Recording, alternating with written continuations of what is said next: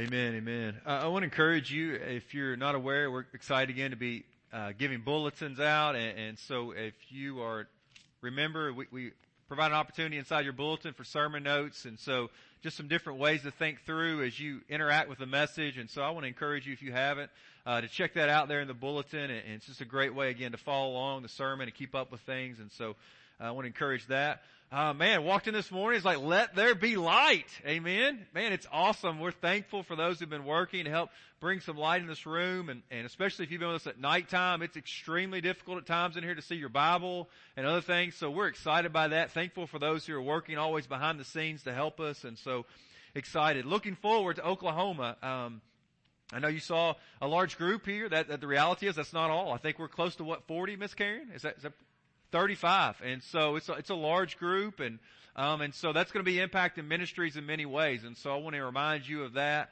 Um, next week, uh, listen, Sunday morning, we're going to need more hands on deck. So you may need to be in an area of service you're not normally in, um, helping whether it's Sunday school class, helping with feeding, different things. So there's people that are involved in different areas of ministry and they're going to be gone.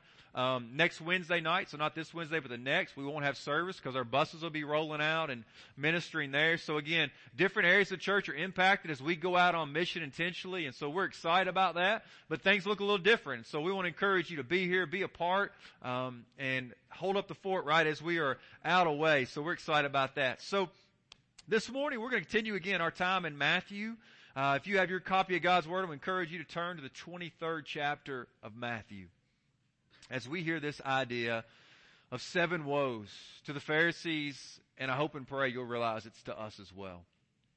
Uh, this Thursday, this past week, it had been seven years since my dad had passed, and so just spending some time in reflection on that about my dad. And man, I thought about different ways I'd become like him. Different times I would say or do something. Emily's like, man, that was so much like your dad, or that sounded like your dad, something he would do or say. And but there's also the inevitable that we at times come like our parents, don't we? I remember as a kid growing up thinking, when I'm a, when I'm a dad, I guarantee you I will not get on my kids when we wash the car. And guess what happens when we wash the car? I'm like, dude, don't let the soap dry. The same things my dad said to me, or I'm starting now with one trying to help mow and weed eat a little bit. And I'm like, man, keep your line straight. The very things that I thought I wouldn't do, I found myself doing, right? Some things in life are just inevitable that we become like our parents. Well, what's my point? Well, I think the truth is, as we come to the 23rd chapter of Matthew and we encounter the Pharisees, is that my guess is they didn't wake up someday and just think all along like, hey, you know what guys? You know what'd be great for us? Let's be outwardly religious but inwardly dead. Like, I don't think that was like what the Pharisees thought. That wasn't their approach. They were going to wake up one day and that's who they were going to be. The truth is though, the Pharisees have been impacted by their background. And so you need to understand a little bit about the Pharisees and how their impact, how their background had impacted their lives. For about the last 500 years, right? So back to like 580 BC and during this time, you've seen people come into Jerusalem and conquer them. You saw the Babylonians and soon after that you saw the Persians and then Alexander the Great and the Greeks come on the scene and they're conquering and the last person to show up now is the Romans, right? And the Romans have shown up and ruled. And so the Pharisees are this group of people that say, you know what guys? When we look through the Old Testament, we realize why these things are happening. And it's happening because we're disobedient. We haven't been faithful to God and God's warned us that when we turned away from Him and His Word that He was going to bring other people in and they were going to conquer us. And so you know what the problem is with our culture and with our society and our way of life is? We're not following the law. We're not obeying God like we should. And so they get super serious about obeying the law they get super serious about, so serious about obeying the law that they create laws around the law. I, I don't know about you, but maybe that sounds similar in some ways to our culture. Maybe it's what you see now that what's wrong with America is we've stepped so far away from God and, and, and, man, you think that what's the answer is, is we need to come back to God and His Word and that's true. But I think at the same time that must cause us in light of Matthew 23 to slow down and see the danger the danger in merely being religious.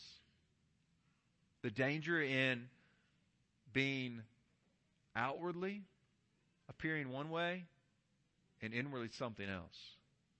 I think today Matthew 23 says to us that religion masks and it traps us. Jesus exposes and frees us. Religion, it's a mask, and it can trap you, and it feel like no way out. But Jesus, He exposes, and exposure is hard. To come out of darkness and into the light, right? How fitting. But in that light, in that exposure, Jesus says there's actually freedom. So today we're going to walk through this text of Matthew chapter 23. Uh, we're, we're going to kind of be doing like the helicopter view over the text, right? So we may not land in on every moment of every verse. Here's a lot here, but I want to kind of give you a big picture of what it was like as Jesus dealt with these religious leaders. Right? You, you may have heard the motto, fake it till you what? Make it, right? Jesus says, don't fake it till you make it. Jesus says, don't do it. And listen to his example. Turn me again here, Matthew chapter 23, beginning in verse 1.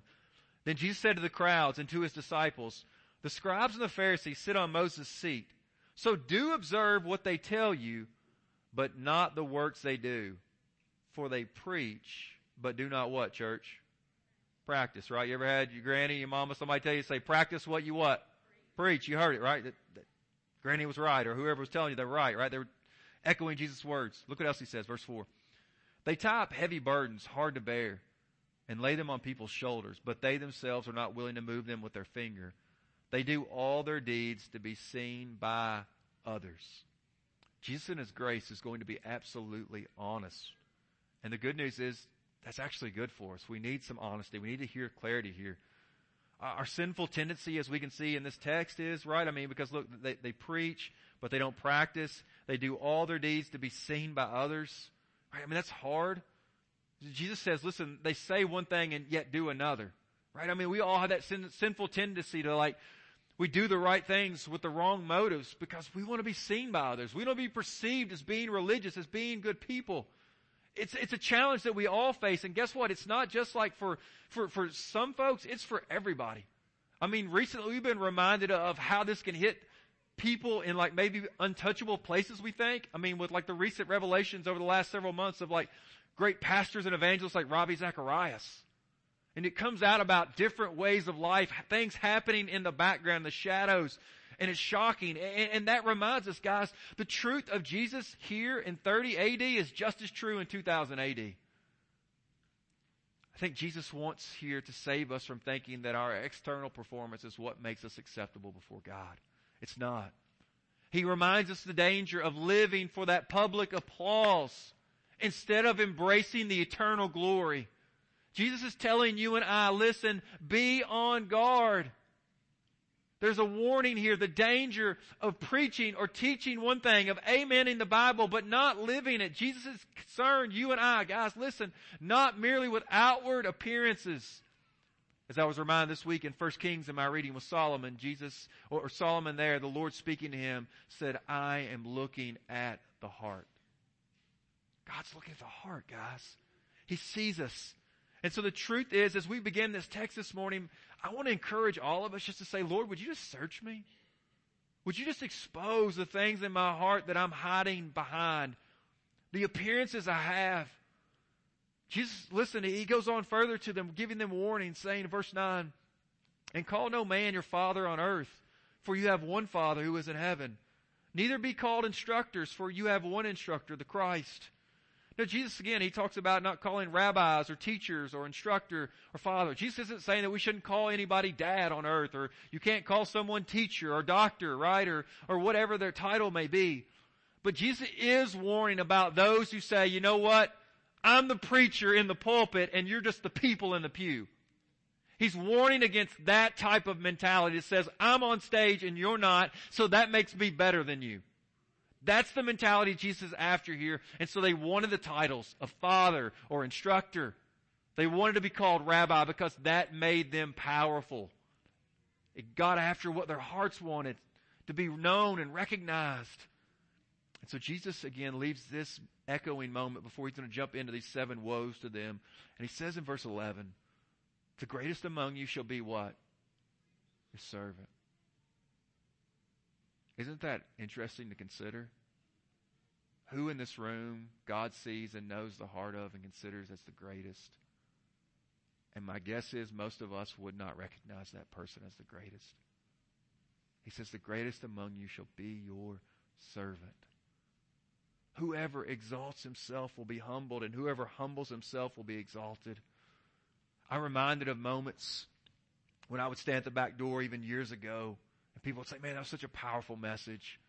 And I thought, man, thank you for that. I, am I'm, I'm humbled how God would use me, but I want to let you know that there's people in the background that you never see. There's people like Celsi Stewart and Forrest Kelly and Ray and Marion Akery. They're gathering on a Thursday morning in here. And man, you, if you would hear them pray for you, if you would hear them call you by name and call out to God to do a work in this church, you would see and know that there is great power behind this pulpit. It is people in the pew, just like you, laboring and warring in prayer. And so Jesus speaks here and he says, the greatest among you shall be your servant, but the warning comes for those who puff themselves up. He says, I want you to know that whoever exalts himself will be humbled. And Jesus now is going to speak seven woes, humbling them. We're going to take it maybe in groups of three, but the word woe is a, a word of warning, right? I mean, think about it. It's indication of danger not all signs on the road are equal, right? And so as you drive down the road, some may remind you that the speed zone change ahead. That's super important and you should follow it. But there's a much more serious sign when you see a warning about bridge out ahead, right? I mean, there's warnings of dire consequences if you proceed. These words of woe, as you hear Jesus pronouncing them, they're words of warning and judgment. It's interesting that Jesus gives us seven woes. The number seven in the Bible is actually the number for completion. And so Jesus, in speaking these seven woes, is giving us a big picture of what it looks like to be outwardly religious, but inwardly dead. And so Jesus begins to relay these before us. And again, we're going to deal with them kind of more a little fast-paced approach, but we're going to deal with them in groups of three. And the first one I think comes to us is this. Trying to be good enough actually blocks the way into the kingdom.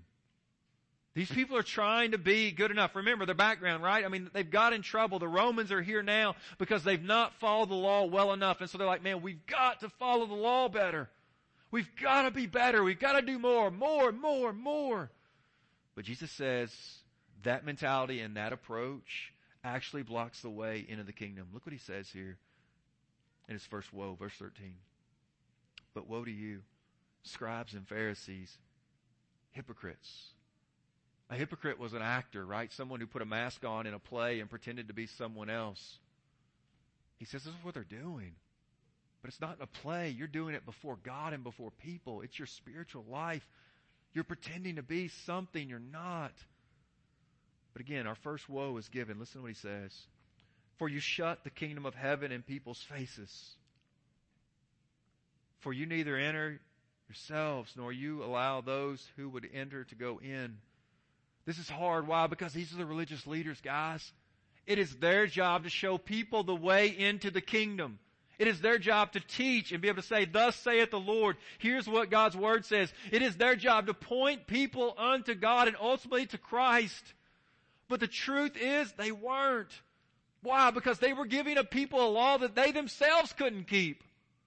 But they were saying that's the way that God will accept you by being good enough. And back in verse 4, Jesus called this teaching, this laying the law on people, a heavy burden. No wonder he said to us in Matthew 11, come to me all you are weary and heavy burdened, and I will give you what? Rest. Beloved, you, as we studied on Wednesday night, could never obey the law perfectly enough. The law is there to compel you and I to look to Christ.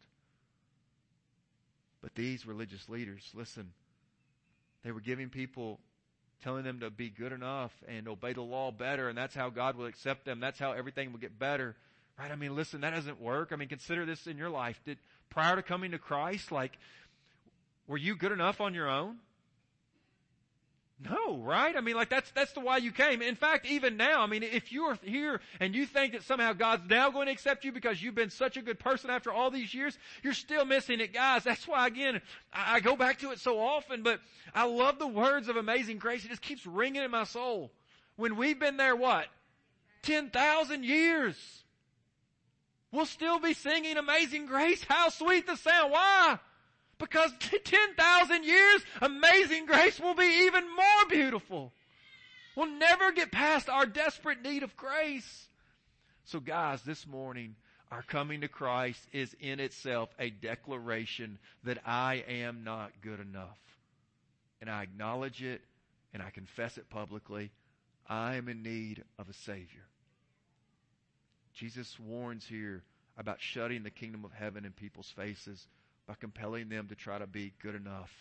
It'll never satisfy. It'll never bring the rest that only Jesus can. He gives a second woe in this section here about the warning of blocking the kingdom. Look what he says, verse 15. Woe to you, scribes and Pharisees, hypocrites, for you travel across sea and land to make a single proselyte. That's a word for convert, right? A follower. And when he becomes a follower, you make him twice as much a child of hell as yourselves. Now, Jesus here is not condemning missionary efforts, right? He's not compelling us to go, right? I mean, you saw that very thing as Brother Todd was, in a way, commissioning us, sending us out, reminding us of why we are going because of biblical text, just like Matthew 28, to go and make disciples, right? But Jesus is warning against the danger of going to make people who are converts or followers who are trying to be good enough by the law. That's what they were doing. Right? I mean, the fact is, guess what? This doesn't settle it. Why? Because if you walk through the New Testament, you find places where the church is struggling with this very truth. In fact, one of the leaders of the church, Peter, in Galatians 2, gets it wrong, right? And he steps away from the Gentiles and won't eat with them because he knows the Jewish people are looking down their nose at him and he doesn't want to be associated with them. And then we see in places like Acts 15, if you were with Sunday school class a few weeks ago, you may have studied that very wrestling of that tension the question was, what does make us acceptable for God? And some were saying, well, it's Jesus plus the law. That equals salvation. That's what God will accept. And the church has come back for 2,000 years saying, no, the answer is Jesus plus nothing equals salvation. It is by faith alone, through Christ alone, to the glory of God alone. Amen? It is the only way to be saved. Now listen, Jesus here, I mean, he's, he's, he's, his words are stinging. Look what he says. He says, you cross, you go across sea and land to make a single convert, and when he becomes one, you make him twice the son of hell as you are. I don't know about you, but that kind of language in my house would have got my mouth washed out with soap, right? Now some of you kiddos are going to take that next time you get in trouble with your parents, you're like, well, remember what Jesus said? And your parents are going to say, but yeah, you're not Jesus. What's Jesus' point here though? Jesus saying, He's warning that if you live your life trying to be outwardly religious but inwardly dead, there is no hope. The only thing that is to come is to enter the gates of hell. But notice he says to them, you become twice as much a child of hell as yourselves. Guys, the truth is, when obeying rules becomes the standard, then the people that follow you realize that you haven't followed them well enough either. And so they're like, we'll follow them better than them. And then the people that follow them are like, we'll follow them better than you. And so it just becomes this more and more religious heart, hard-heartedness. I think the reminder of words like when Big Daddy Weave says to us, stop fighting the fight that has already been what? Won. Stop fighting it. Stop trying to earn your acceptance before God by your obedience to the law. You'll never be good enough. It'll never provide rest. And Jesus says that you will make converts who will be twice the children of hell that you are. They'll be even more convinced that they are on the right path. Guys, the truth is God only accepts perfect people and none of us are. Therefore, let it compel us to look to Christ. As a church, may this truth remind us that we are not trying to develop moral proselytes. Our goal is not just to get people who are religious, who know how to follow the rules and do all the checklists and they're good. No, listen, as we teach classes, as we preach the word, as we disciple in our homes, we are constantly praying by the power of the Holy Spirit that we are aiming for the heart. And only God can change the heart. I don't have the power. The Sunday school teacher doesn't have the power. Moms and dads, we don't have the power. Grandparents, we don't have the power. Children and youth workers, when we bring them in, we don't have the power. But God alone has the power to change the heart. And the Lord is willing. How willing? So willing that God so loved the world that He sent His only Son for you. That if you would repent upon and believe upon the Son, you should not what, church? Perish, but have what, church? Everlasting life. That's the gospel we proclaim. Christ alone. Look to Him. We constantly look to these scriptures and say, but it points to Christ. Look to Him in His beauty and His glory and His fullness. So Jesus warns them. Religion, it, it's a mask and it traps you. Jesus exposes as he's doing here. But his exposure is to free us, guys. So Jesus warns first to them that big picture of, guess what? I mean, when you're outwardly religious, it blocks the way for others into the kingdom. Now he, says to them, I think the second truth, don't let your holiness be only outward. Right? I mean, he's going to enter this section about our holiness being only outward here. Verses 16 to 28. Look what he starts with. Verse 16. We hear our third woe. Woe to you, blind guides. Isn't that interesting? The most religious people on the day, the religious teachers and leaders, he calls them blind guys. They don't see clearly. If anyone swears by the temple, it is nothing. But if anyone swears by the gold of the temple, he is bound by his oath. You blind fools, for which is greater, the gold or the temple that has made the gold sacred? And you say, if anyone swears by the altar, it's nothing. But if anyone swears by the gift that's on the altar, he is bound by his oath. You blind men, for which is greater, the gift or the altar that makes the gift sacred? So whoever swears by the altar swears by it and by everything on it. And whoever swears by the temple swears by it and by him who dwells in it. And whoever swears by heaven swears by the throne of God and by him who sits upon it. This is a challenging text. Alright? But the picture is of religious leaders who have made life all about rules and oaths that were binding and others that were not. What was their point? Well, their point was to find ways to lie and get out of things, right? I mean, so you could say, well, this is binding because you said this here and it had this connection to the gift on the altar, but if you weren't connected there to the temple, then guess what? Your oath over here, it doesn't mean as much. And what Jesus says, he sets the record straight. He, he, says to us that all oaths are in some way related to God and therefore they are binding. Or in other words, Jesus says that all of our oath taking ultimately is in the presence of God. Whether you're in the temple or you swear in the church right? And Jesus reminds us about that, about swearing, right? Our yes is to be yes, our no is to be no. But he's reminding us, listen, if you live religious, you think you can do certain stuff inside the church on Sunday and go live completely different out there on Monday. He says that's what it means to be religious, and that's what these guys have become perfect at. They become perfect at knowing the lingo of the church and how to do things right in here, but out there they're totally different. And the out there for them is just like the out there for you and I. It's our hearts, guys. It's a challenging statement, right? Jesus here, and there's some other truths, but I, want to point you to the next woe. Look what he says in verse 23. Woe to you, scribes and Pharisees, hypocrites! For you tithe mint and dill and cumin, and have neglected the weightier matters of the law, justice and mercy and faithfulness. These you ought to have done without neglecting the others. You blind guides, straining out a gnat and swallowing what? A camel. Now let's listen to this. Let's just wrestle this for a moment. So Jesus says, He points them to the tithe, right? And He says, you tithe the mint, the dill, and the cumin, right? These are the smallest of the garden vegetables they have, right? And so Jesus says, guess what? You guys are tithing on the very smallest of your crops. The things that maybe nobody else would see, nobody else seems to know about. It seems small and insignificant. So Jesus here, guys, listen, he is affirming that we are to give, and those people are to give, and we are to give, right? Why, why did they give?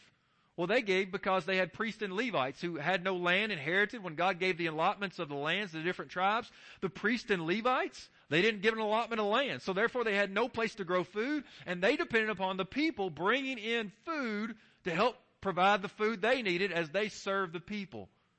In a similar way, right? God has designed the church and, and leadership in the church to be supported by the people. And he affirms, look what he says, these you ought to have done. So Jesus affirms our giving, right? He says that's what we should do. It's expected. Now it's interesting, and there's some disagreement on it, right? The tenth is a number that's given and throughout the Old Testament, and, and that's a great benchmark. But I want to encourage you as we look at the New Testament, I think the New Testament compels spirit-led giving. Spirit led giving that says that God sees our heart and He loves a cheerful giver. Not reluctantly or not because I have to, because we want to. Right? As we give, it is an opportunity for us to express worship to God and also a reminder to our souls week after week. I'm not the owner, I'm merely a tenant. And everything I have ultimately is from the Lord. And so I want to give as an expression of my worship and surrender to Him. But here's the issue for these guys They've got the giving down. But look what Jesus says to them. but they've neglected the weightier matters of the law. And he cites, we might hear the words of Micah 6 8, right? What's required of you? To do justice, love mercy, and walk humbly with your God. That's the very words Jesus echoes here justice, mercy, and faithfulness. Right? He says, guys, you're doing the outward things, but I want you to know that God's ultimately his greatest concern for you and I is to love our neighbor what? As ourself. That's what he's after, the heart. Might it be said of us that we're faithful to give our money to church each week, but man, we struggle at times to support and to advocate for justice for minorities or for the unborn or to be a voice for an immigrant, to show mercy to others, to be faithful in all of our dealings. Jesus says to them, He says, listen, guys, He calls them, notice again what He calls them here. He calls them hypocrites. Why? I, I think because they've taken the small things like they're giving and made it the big thing. And Jesus says the big things like love and justice and mercy, you've made those look like the small things. Why? Because we can, it's so easy to do the bigger things. To show love and justice and mercy, that is mercy. I mean, that's hard. It's hard to forgive people. It's hard to reconcile. It's hard to be a voice, especially in our culture.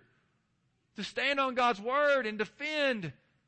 Man, that's challenging. But Jesus warns here that religious people often just do what is outward while neglecting the more important matters of the heart. I don't know about you, but man, this text this week has just been convicting to me. It's been hard to hear just some of these things that Jesus is saying because I, I, it lands on my life. It's easy just to plug in and give our money each week, but man, just when I think about times that I need to advocate more for justice or mercy or to speak up on something, maybe even from the pulpit or in culture, I'm always worried who might I offend or who will I tick off or it's hard. But Jesus says these are the weightier matters, guys. As followers of Christ, His followers, that's what we're called to do. Jesus finishes with two more woes in this section. He says in them, verse 25, Woe to you, scribes and Pharisees, hypocrites! For you clean the outside of the cup and the plate, but inside they are full of greed and self-indulgence. You blind Pharisee, first clean the inside of the cup and the plate, that the outside also may be clean. The Pharisees were all about ritual purity, right? And so they would meticulously wash things, right? You hear Jesus at different times, he and his disciples are getting in trouble because they haven't washed their hands like they were expected to. Everything was washed to keep it clean. Why? Because they wanted to be able to participate in worship and sacrifices.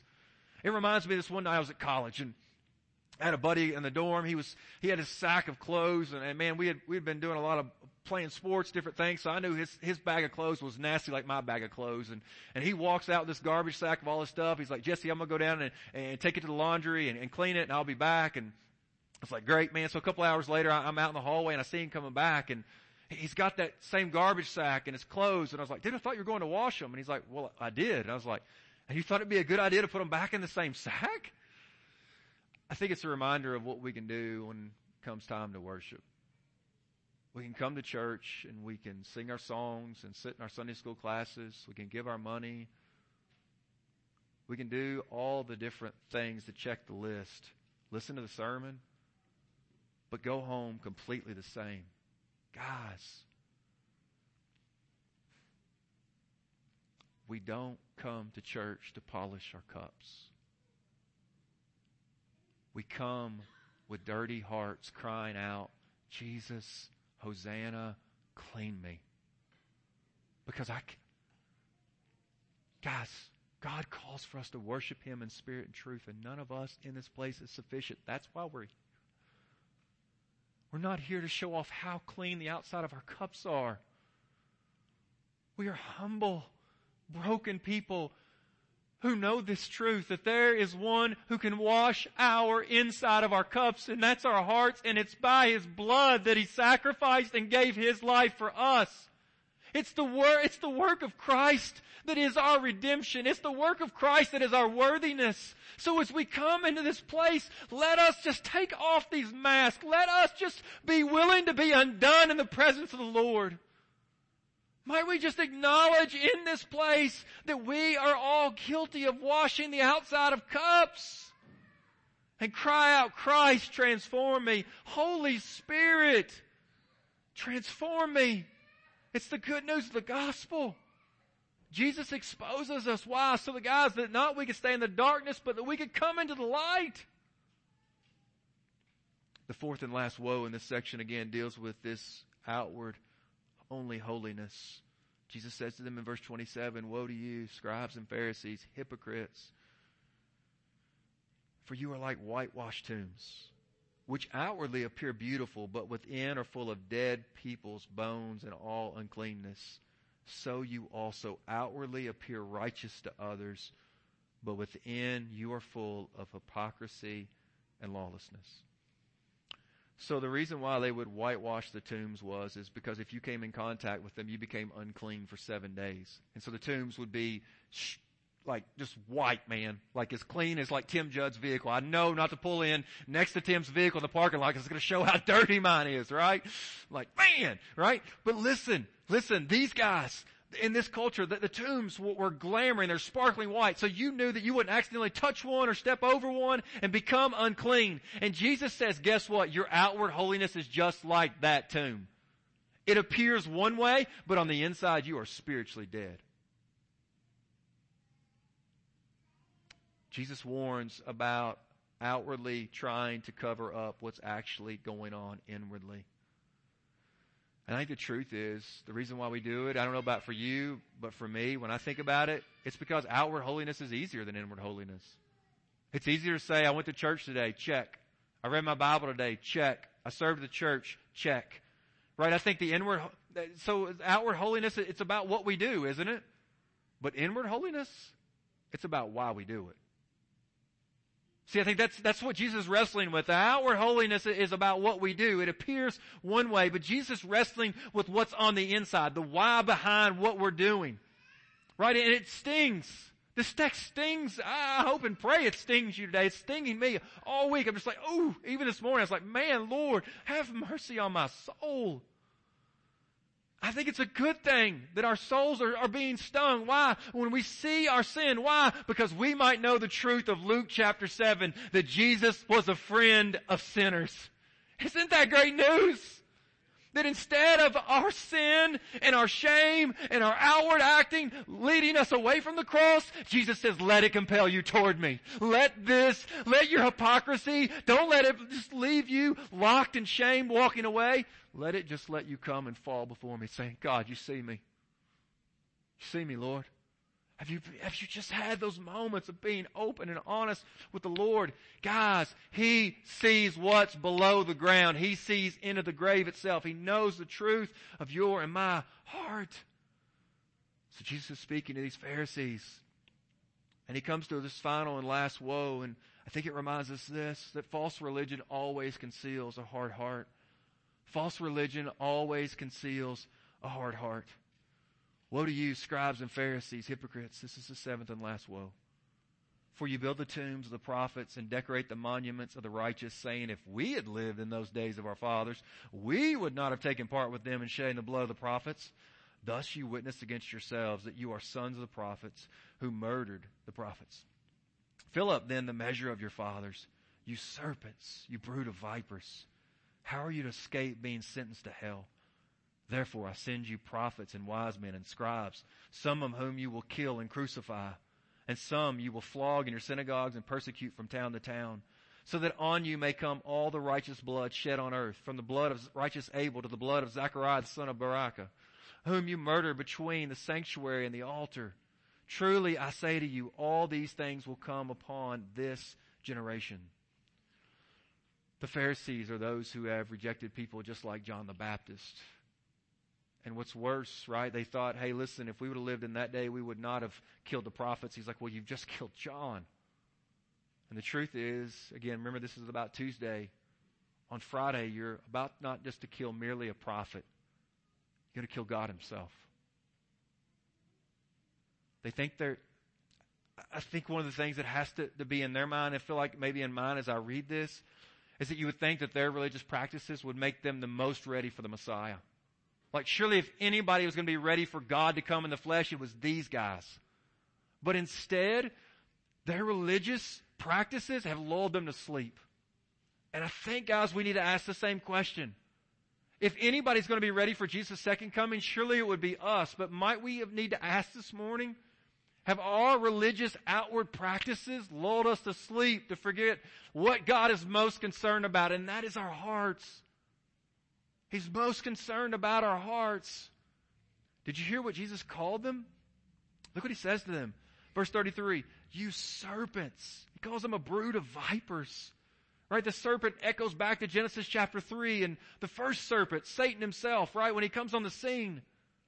And he tempts Adam and Eve to think that there's another way, right? That you can't find satisfaction. God keeps from you the real joy in life. But if you could eat from this tree, then you would be like God, knowing good and evil. Then your life would be complete. Then it would be fulfilled.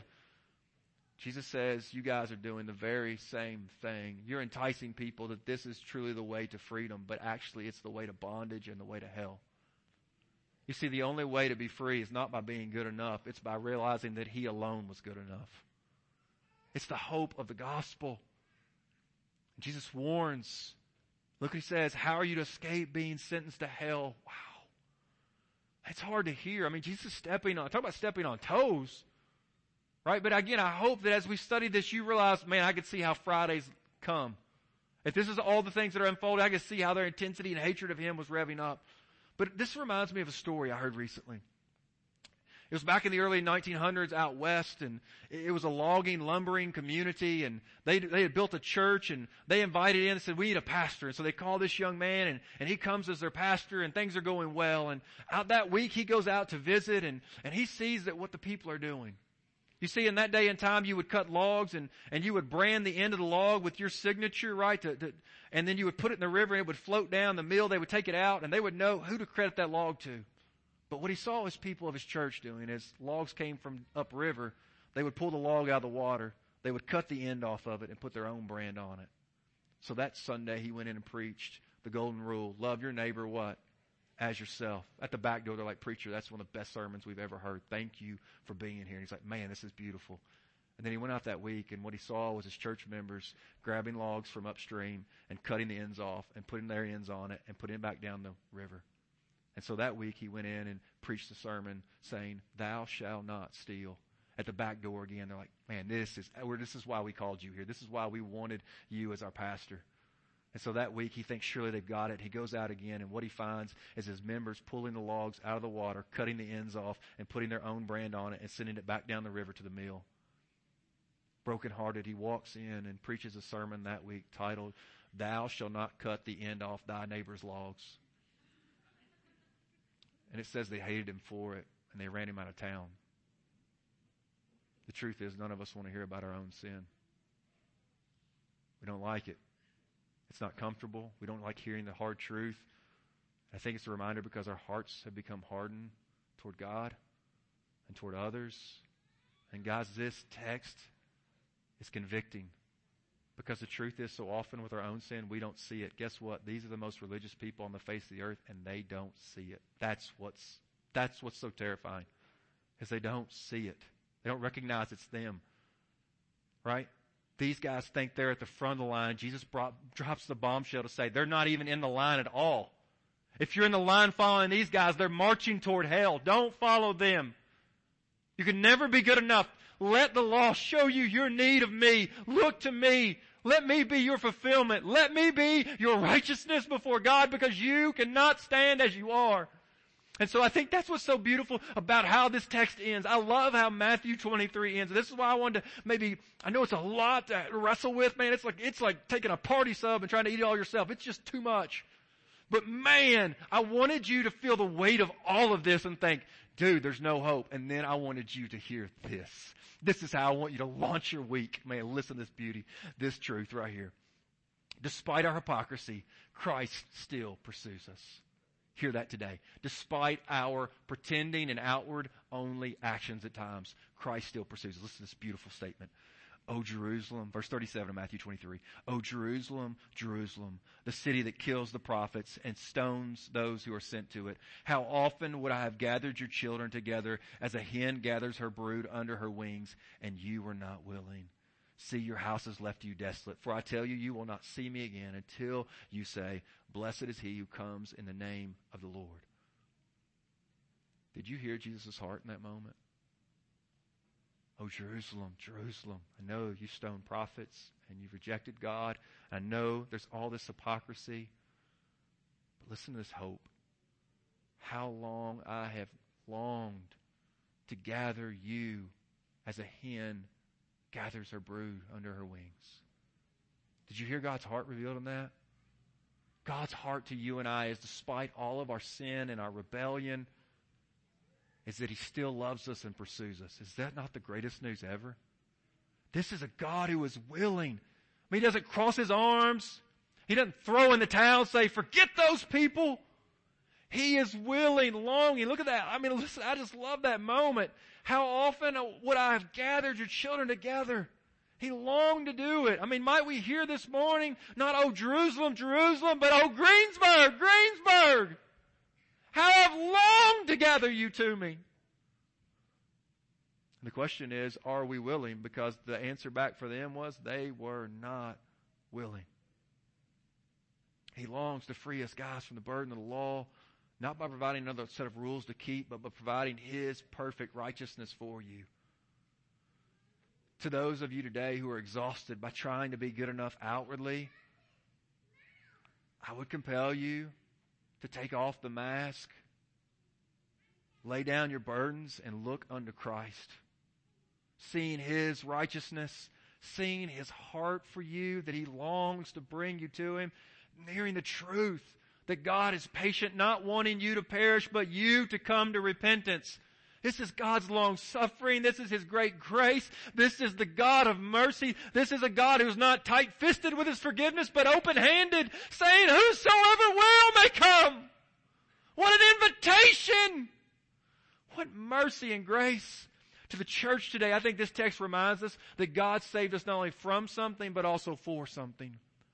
And the temptation, I think, is, is that these religious leaders knew that God had saved them from something. It was not to be like the culture had been. It was not to be like people had been. And so, man, they, they were, they were pushing things away and they were looking only to God and His Word to the best of their ability. And guys, that is absolutely right. We are called to be separated from the darkness. We are called to be light, a city on a hill. But I think in the midst of that, the Pharisees while they knew that God had saved them from something, I think they had maybe forgotten that God also had saved them for something. And guys, God has saved us for that we might go out and tell prostitutes and tax collectors and whosoever will, if you will repent and believe, our God will forgive you. No matter how long you've been enslaved to that sin or that addiction or that private thing that nobody else knows about, no matter how long you've been the church keeping up this outward performance, there's a God who sees your heart and He loves you and desires that you would come and know Him. Guys, I want to compel us today that instead of simply just withdrawing from the culture, I think we need to see Jesus' heart and say, Oh, Greensburg, Greensburg, Oklahoma, Oklahoma, nations and nations, we come in the name of our King saying that if you will repent and believe, you can be forgiven. What a hope of the gospel. This compels us not to run from the culture, but to it, taking this gospel with us, because that is the only thing that will save them. Are you ready? Are you prepared to go this week? I hope and pray you are. Oklahoma team, let's go in the power of the Holy Spirit. Not trying to get people to come outwardly like us, but to constantly point them to our Savior Jesus. That they would become more and more like Him. Oh, I pray that we are ready. I pray that we are excited and ready to go and share the gospel wherever we may go this week. Would you pray with me? Father, in the name of Jesus, our King, I pray that you would accomplish what you have decreed and desire to accomplish. And Lord, I pray it is a transformation of hearts just like mine who can be so guilty of the checking of boxes, Lord. Please, Lord, today, flay, flay open our hearts. And God, I pray this text that may have stuck on our toes and stung, I pray instead of causing us to withdraw, it will cause us just to come running because you still pursue us, Lord. Thank you, God. I love you, Lord. I pray these things in Jesus' name. Amen. This is Todd Young with Greensburg Baptist Church. Thank you for joining us today. If you've accepted Christ during today's podcast, we would love to hear from you and connect you with a home church in your area. Or if you have questions regarding a relationship with Christ, Brother Blake and I would love to speak with you. Please contact us at the church office at 270-932-4495 or connect with us through our website at greensburgbaptist.com. In addition, you may visit our website anytime to access the sermon videos and podcast of any recent sermon. You may also subscribe to our podcast in the iTunes store. Have a great day today.